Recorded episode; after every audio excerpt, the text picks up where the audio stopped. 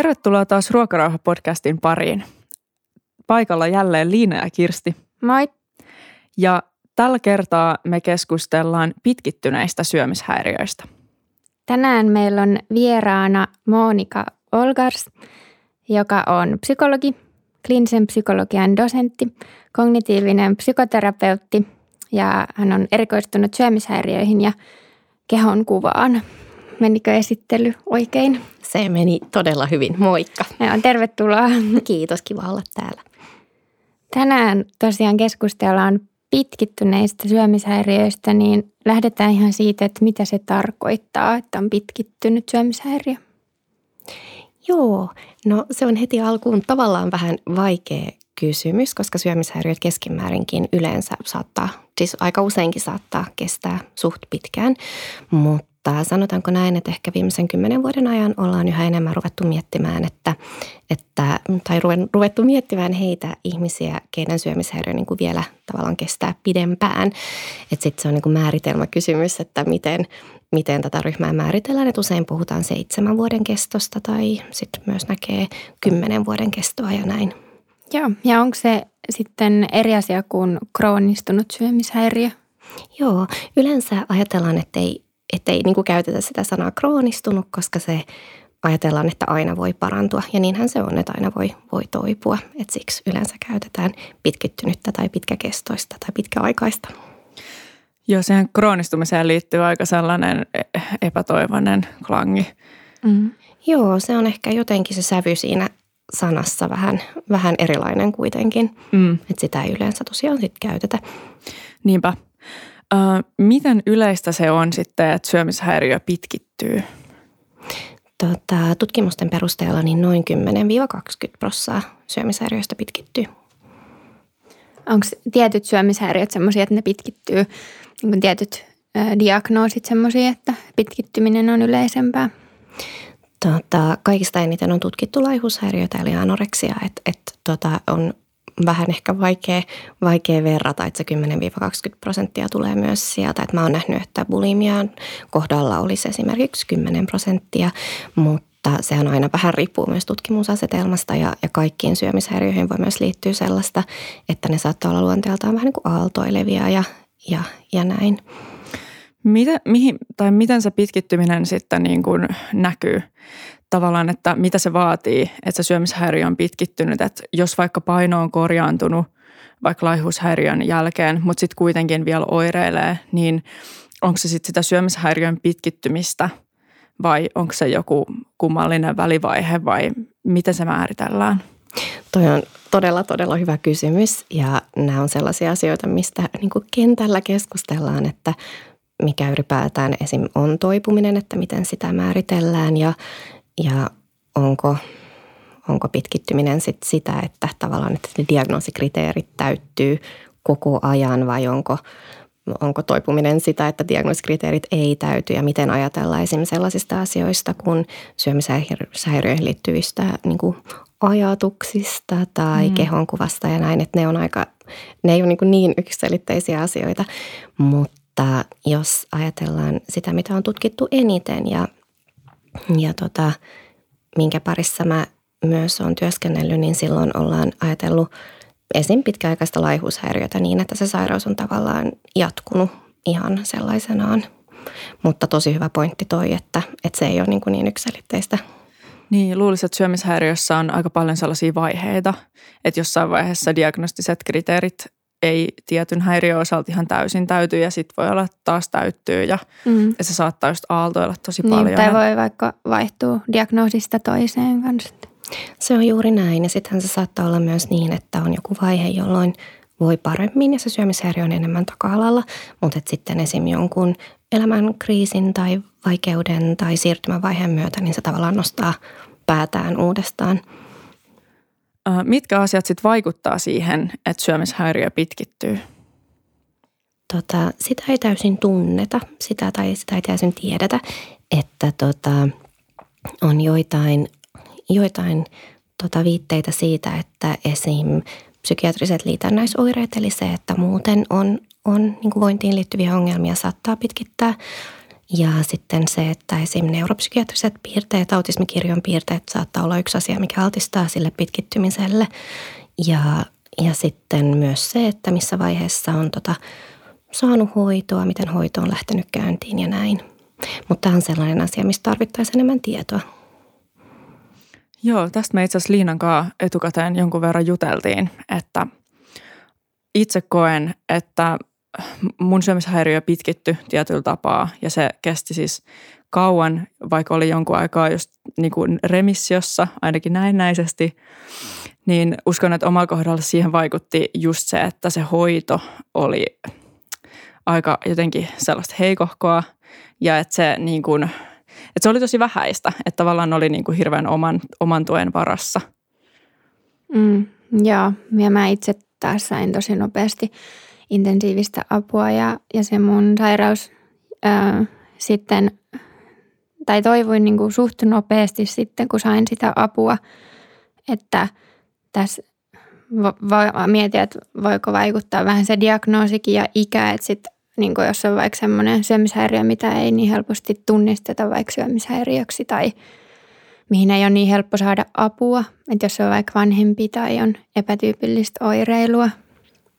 Se voi varmaan olla juuri näin ja nämähän on niin tosi yksilöllisiä asioita myös, mutta tolleen keskimäärin niin, niin just noin, että olisi tosi hyvä saada nopeasti apua ja sitten myös se, että se apu ja hoito olisi siinä alussa tietenkin mahdollisimman niin aktiivista ja sellaista niin kunnon hoitoa mahdollisimman nopeasti. Tota, yksi asia, mikä tuli vielä mieleen tuosta pitkittymisestä, on semmoinen, mistä ollaan ehkä viimeiset vuodet puhuttu enemmän myös maailmalla.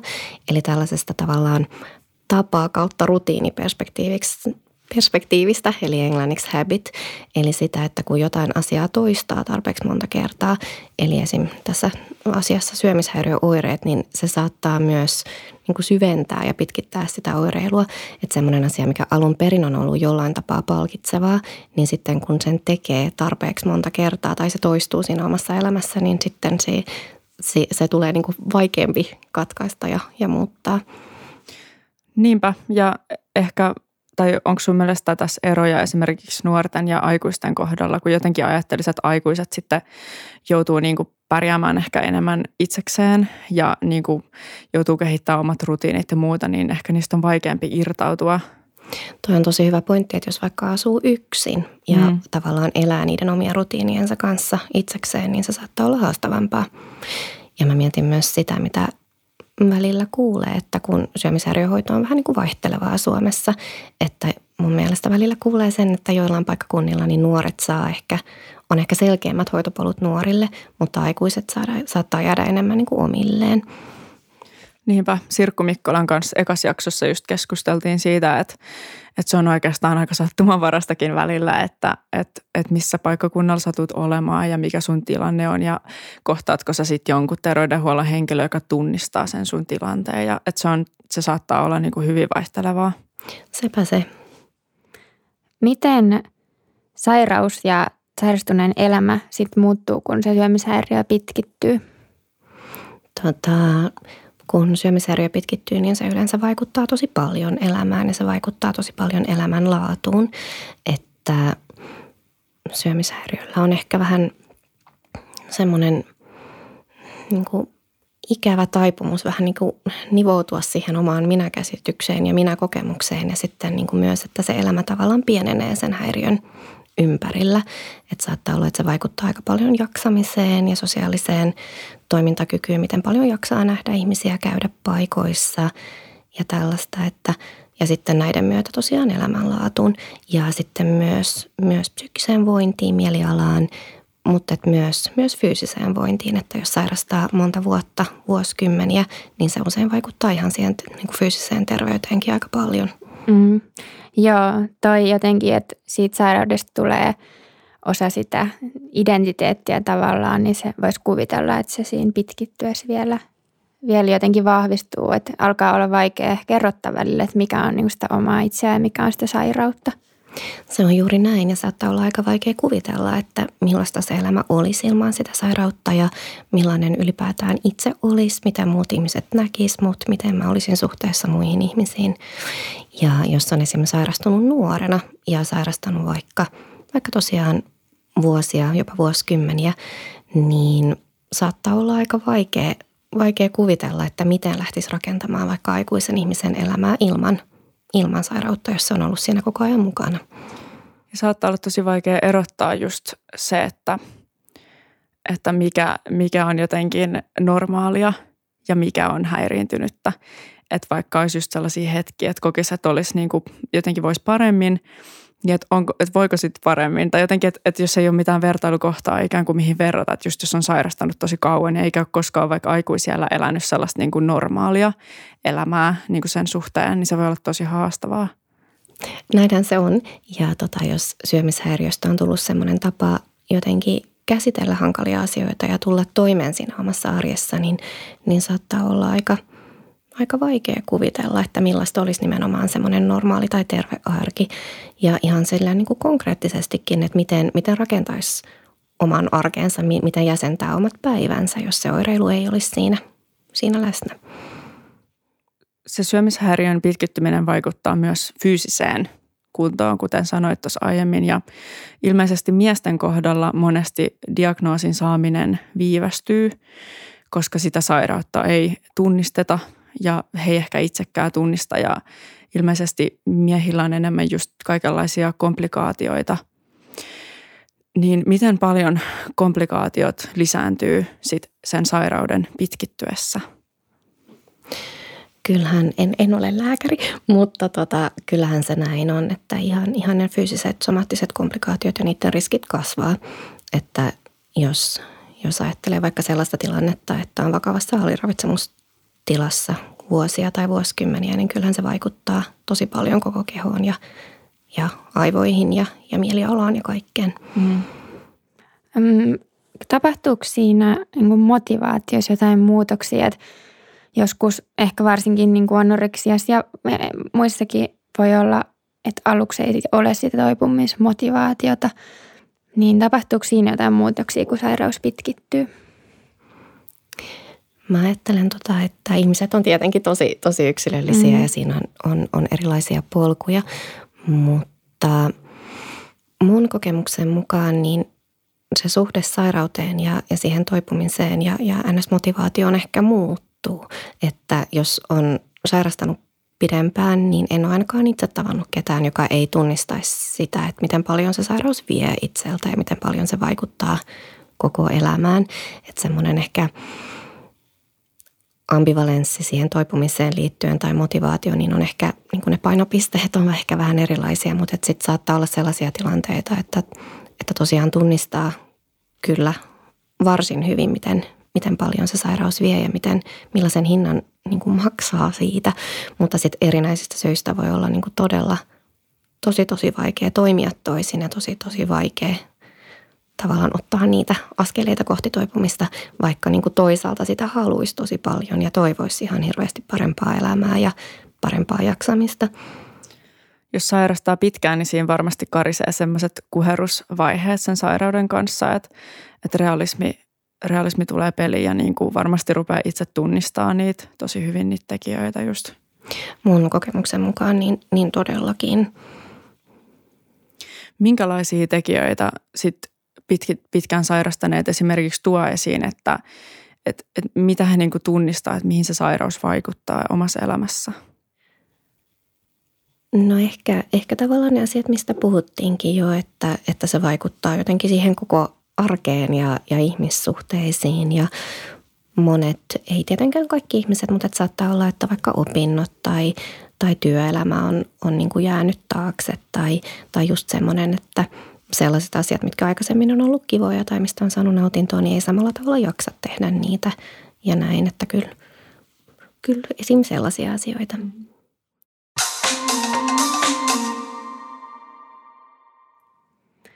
Mm, mitä erityispiirteet sit liittyy juuri pitkittyneiden syömishäiriöiden hoitoon? Joo, tota, siitä on on viime vuosien aikana puhuttu tosi paljon maailmalla ja pohdittu, että miten hoitoa voisi räätälöidä tälle potilasryhmälle, koska mikä on mun mielestä niin kuin todella, todella järkevä lähestymistapa, jolla on jopa puhuttu paradigman muutoksesta. Tota, jos ajatellaan aina tavanomaista syömishäiriöiden hoitoa, niin siinähän on ideana, että aika, aika niin kuin aktiivisesti ja nopeastikin lähdetään kohti sitä syömisen ja ja mahdollisesti ravitsemustilan korjaamista. Ja niinhän kuuluukin olla, että yritetään saada sitä muutosta aikaiseksi ja sitten toki sen myötä myös työstetään kaikkia muita siihen liittyviä psykologisiakin asioita. Mutta tota, kun sairaus pitkittyy, niin on tosi tavallista, että on käynyt monenlaisia hoitoja läpi. Että saattaa olla, että on ollut erilaista avohoitoa, saattaa olla, että on ollut osastolla monta kertaa, saattaa olla, että on käynyt psykoterapiassa. Toki eri ihmisillä on eri tilanteita, mutta, et, mutta et saattaa olla, että on jo niin kuin kokeillut paljon hoitoa. Ja silloin ehkä nykyään ajatellaan, että onko järkeä vaan jatkaa sitä samaa sillä samalla fokuksella. Ja ollaan yhä enemmän ruvettu puhumaan siitä, että, että sitä hoidon fokusta ja, ja tota, NS-päämäärää räätälöidään yksilöllisemmin sellaisella fokuksella, että mietitään sitä elämänlaadun tukemista. Eli käytännössä ihan niin, että istutaan alas ja mietitään, että, että mikä tämän ihmisen tilanne on juuri nyt ja missä hänet voi, niin kuin, että mikä hänen tilanne on, missä hänet kohdataan ja, ja mitä, mitkä olisi ne hoidon tavoitteet, mitkä häntä kiinnostaisi ja mitä, miten ne kohentaisi elämänlaatua. Mm, eli semmoinen yksilöllisyys korostuu. Kyllä, yksilöllisyys ja sitten elämänlaadun tukeminen. Joo. Ja se ei tarkoita sitä, että, että jotenkin luovutettaisiin tai että olisi jotenkin sellaista vesitettyä, jotenkin mm, huonolaatuisempaa hoitoa, mutta että nimenomaan se, että se fokus ja tulokulma on vähän eri. Sä oot ollut mukana perustamassa Pisara-yksikköä. Kerrotko siitä vähän? Joo, eli tota, Pisara-yksikkö on HUS syömishäiriöyksikön tämmöinen tavallaan mm, työryhmä pitkään sairastaneille. Ja se lähti siitä, että no pian, pian neljä, kolme ja puoli vuotta sitten ruvettiin miettimään just tämän potilasryhmän hoitoa ja käytiin Tukholmassa, jossa on semmoinen vähän vastaavanlainen EIRA-yksikkö Stockholm Centrum for Ätstörningarissa ja käytiin tutustumassa heidän toimintaan ja, ja sitten perustettiin – HUS-syömishäiriöyksikön yksikön yhteydessä tämä Pisara-yksikkö tälle potilasryhmälle ja mä oon ollut sen kehittämisessä tosi tiiviisti mukana ja, ja työskennellyt siellä ja. myös muiden töiden mm. ohessa. Joo. Mitä tämä Pisara eroaa sitten muusta syömishäiriöhoidosta, että mikä, mikä tässä on sellainen erityispiirre? Joo, eli siinä on ideana se, että se on tota, nimenomaan tosi yksilöllistä ja tota, keskittyy elämänlaadun tukemiseen ja sitten myös muodoltaan joustavaa, että ei ole mitään tiettyä formaattia, miten usein tapaa tai että se olisi aina niin kuin tavallaan live-tapaamisia, vaan että myös puhelimitse tai, tai eri niin kuin omassa toimintaympäristössä kotona tai kaupungilla tai tekstarilla tai että se on niin kuin siinä mielessä joustavaa hoitoa. Tätä mä olin itse asiassa just kysymässä, että monesti vaikka osastolla saatu hoito, niin on vaikea sitten soveltaa jotenkin sitä kotiympäristöön. Että et kuuluuko siihen tällainen niin kuin jalkautuva hoito tietyllä tapaa. Että et voi olla vaikka just tekstarilla yhteydessä tai vaikeassa tilanteessa pistää viestiä tai Joo, siinä on just, just se idea, että tehdään jokaisen ihmisen kohdalla tosi yksilöllinen, tai niin kuin mietitään sitä hoitosuunnitelmaa yksilöllisesti ja sitten myös, myös sitä hoidon just formaattia tuolla tavoin, että mikä on itse kellekin sopiva tapa. Että siellä on tota sairaanhoitaja, joka on, on hirveän keskeisessä roolissa ja joka on, on ihmisten hoidossa semmoinen keskeinen ihminen, kenen kanssa sitten sovitaan, että mikä se sisältö on. Joo, kuulostaa hyvältä. Kuulostaa kyllä tosi hyvältä. Sä oot myös psykoterapeutti, niin miten pitkittyneitä syömishäiriöitä hoidetaan psykoterapiassa?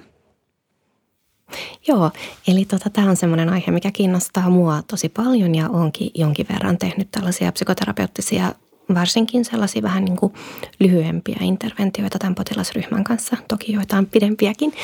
Ja tota, siinä on just sama ajatus, että lähdetään pohtimaan, että, että mikä on juuri tämän ihmisen tilanne ja mitkä on ne tavoitteet – siitä lähtökohdasta, että saattaa keskittyä esim. just elämänlaadun tukemiseen ihmisen omasta tilanteesta Joo. riippuen.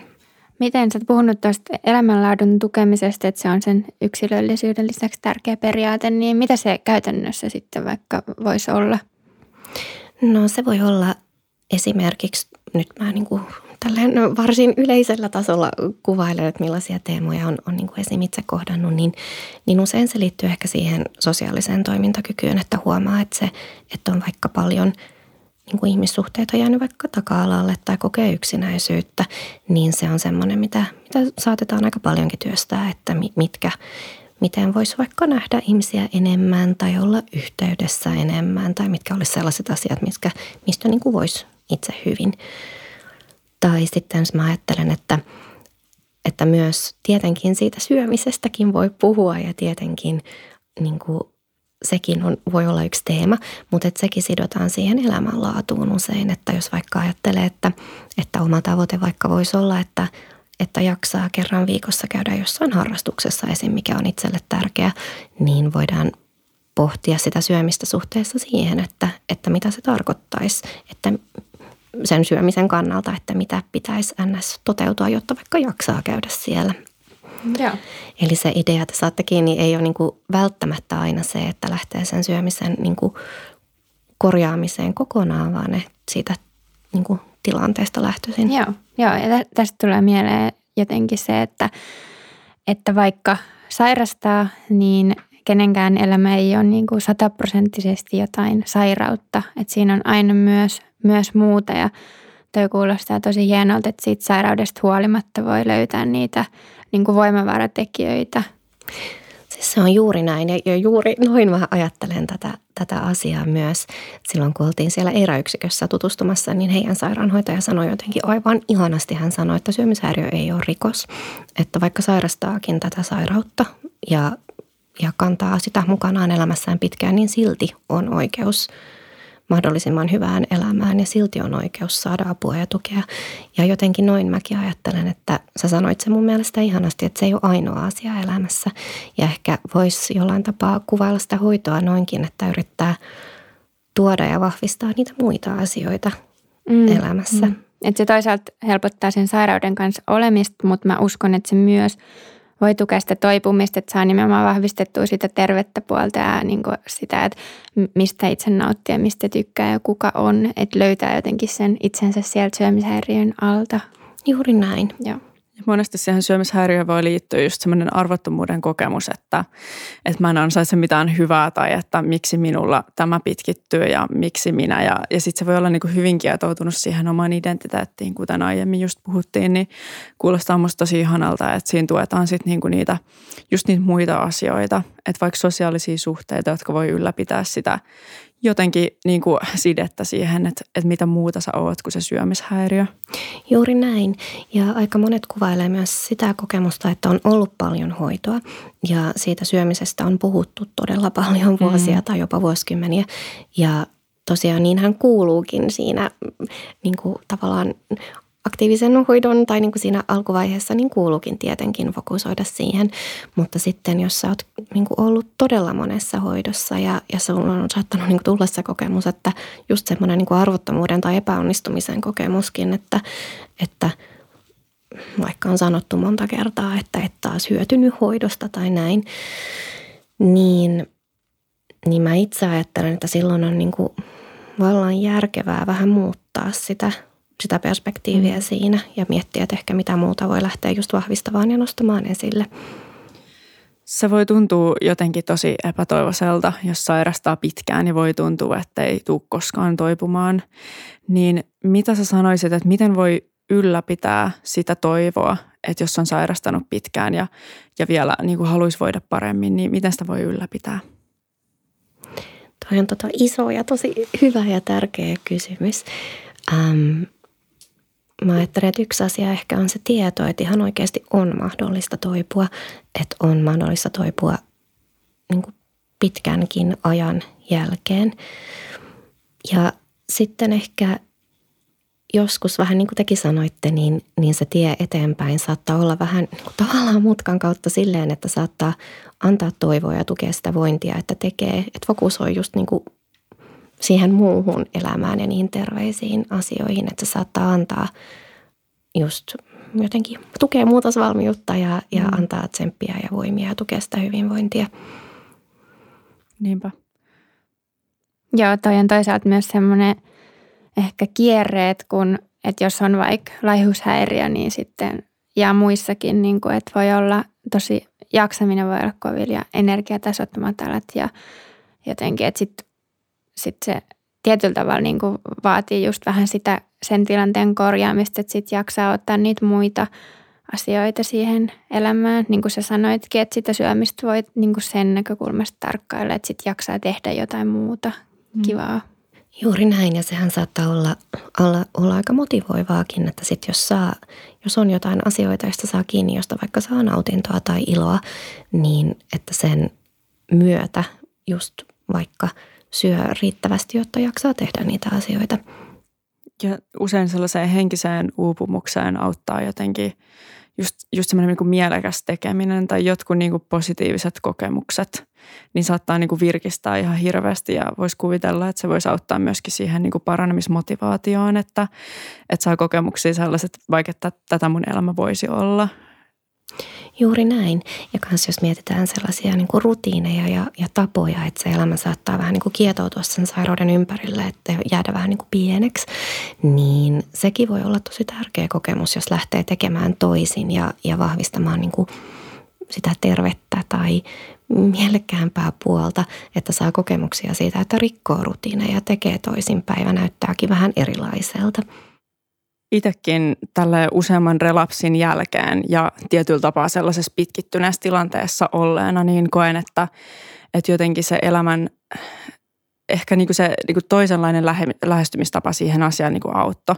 Että tuli elämään uusia asioita ja niin kuin uusia sisältöjä ja jotenkin se aika luontaisesti tietyllä tapaa myöskin ylläpiti sit sitä niin kuin parantumismotivaatioa. Että tosiaankin on sellainen olo, että ei halua enää niin kuin joutua siihen tilanteeseen tai näin. Että mä uskon, että se voi monilla niin kuin ylläpitää, ylläpitää sitä terveyttä ja sen tavoittelua.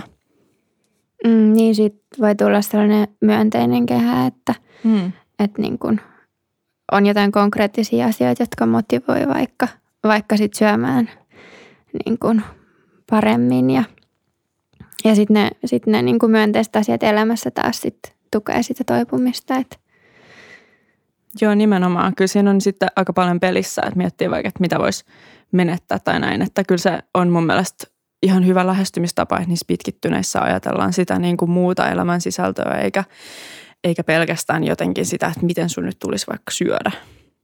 Mm. Joo, näin mäkin ajattelen, että se on, on niin kuin tuntunut aika järkevältä lähestymistavalta.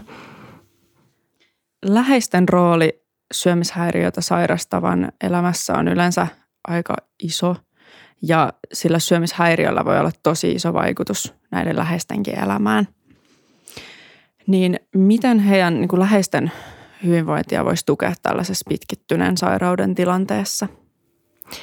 Toi on mun mielestä ihan niin kuin todella hyvä pointti, että ehkä syömishäiriöhoidossa on niin kuin välillä ehkä on näin, että nuorten vanhemmat mielletään, että, että ne on niin kuin niitä läheisiä ja ne saa sitä ehkä tukea, mutta sitten hän ihmisten elämässä on myös puoliso ja saattaa olla lapsia ja saattaa olla juuri näin, että vaikka on sairastanut pitkään ja on itse aikuinen, mutta on, on edelleen vanhemmat tai sisarukset sen mukana elämässä.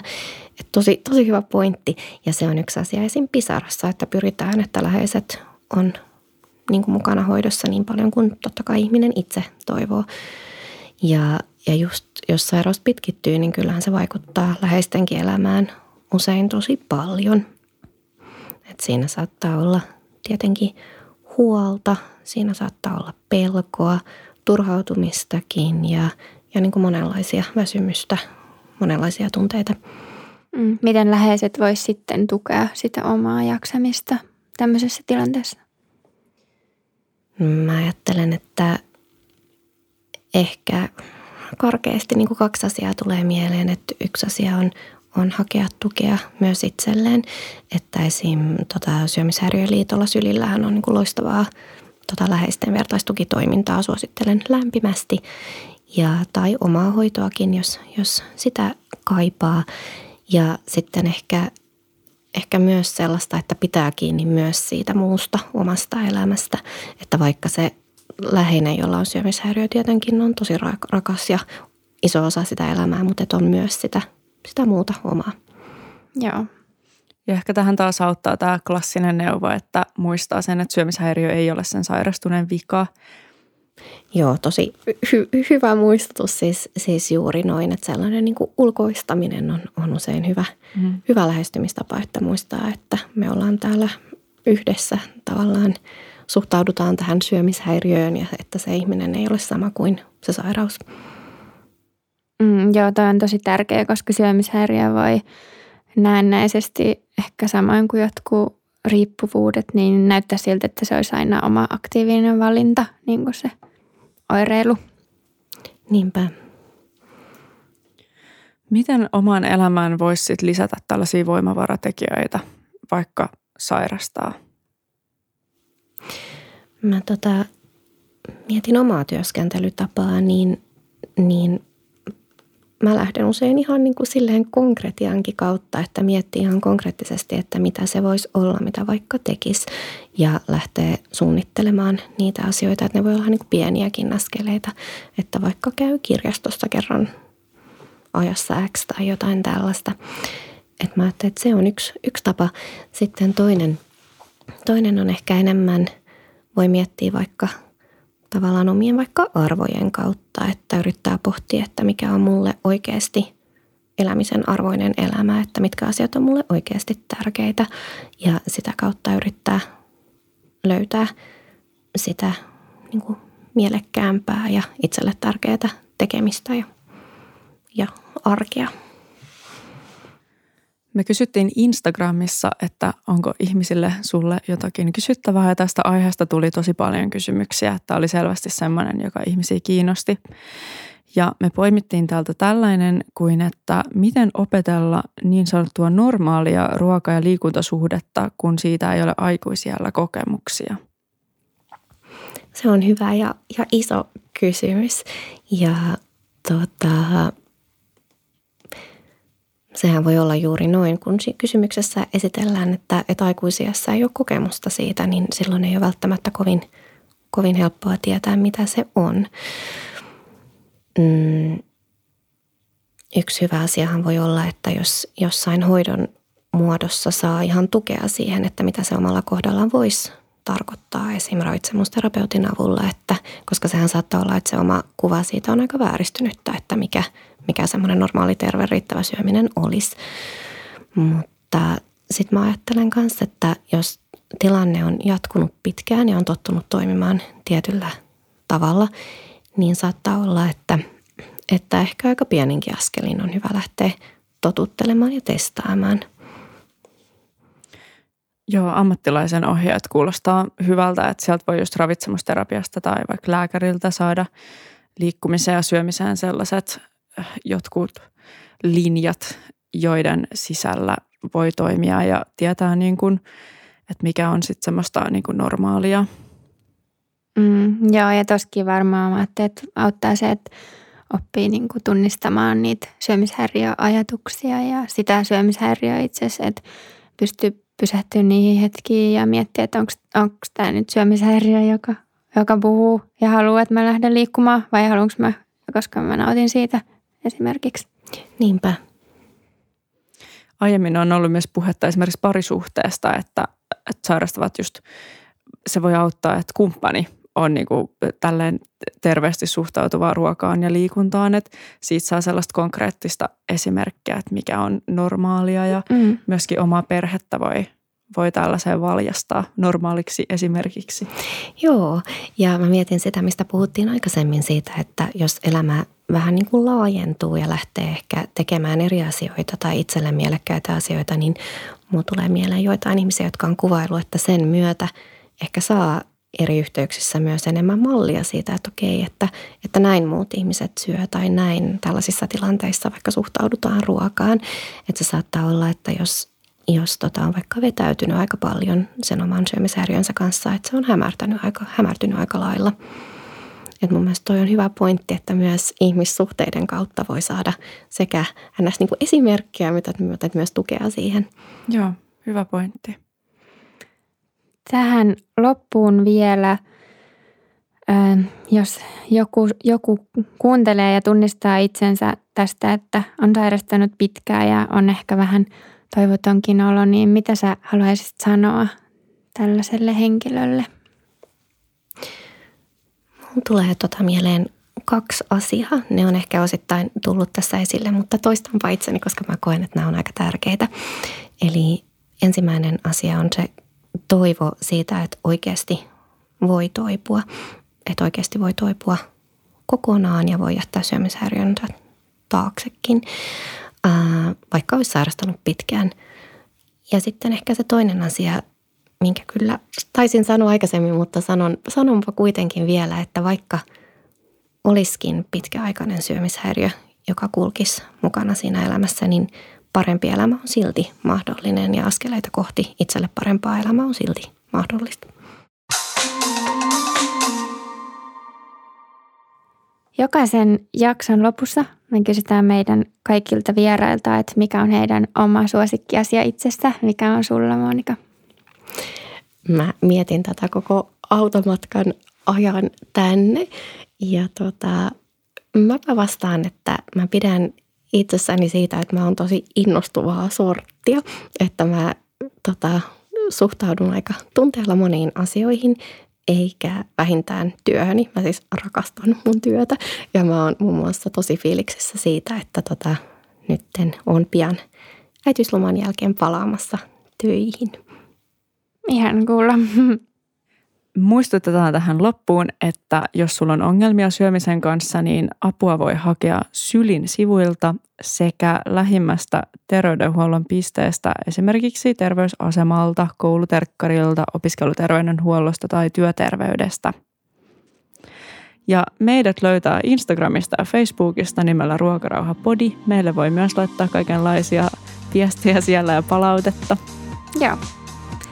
Me palataan ensi viikolla sitten uuden jakson kanssa. Kiitos Monika, että olit vieraana. Kiitos tosi paljon, että tulit Ki- Kiitos, että sain tulla. Ensi viikkoon. Moikka. Moikka.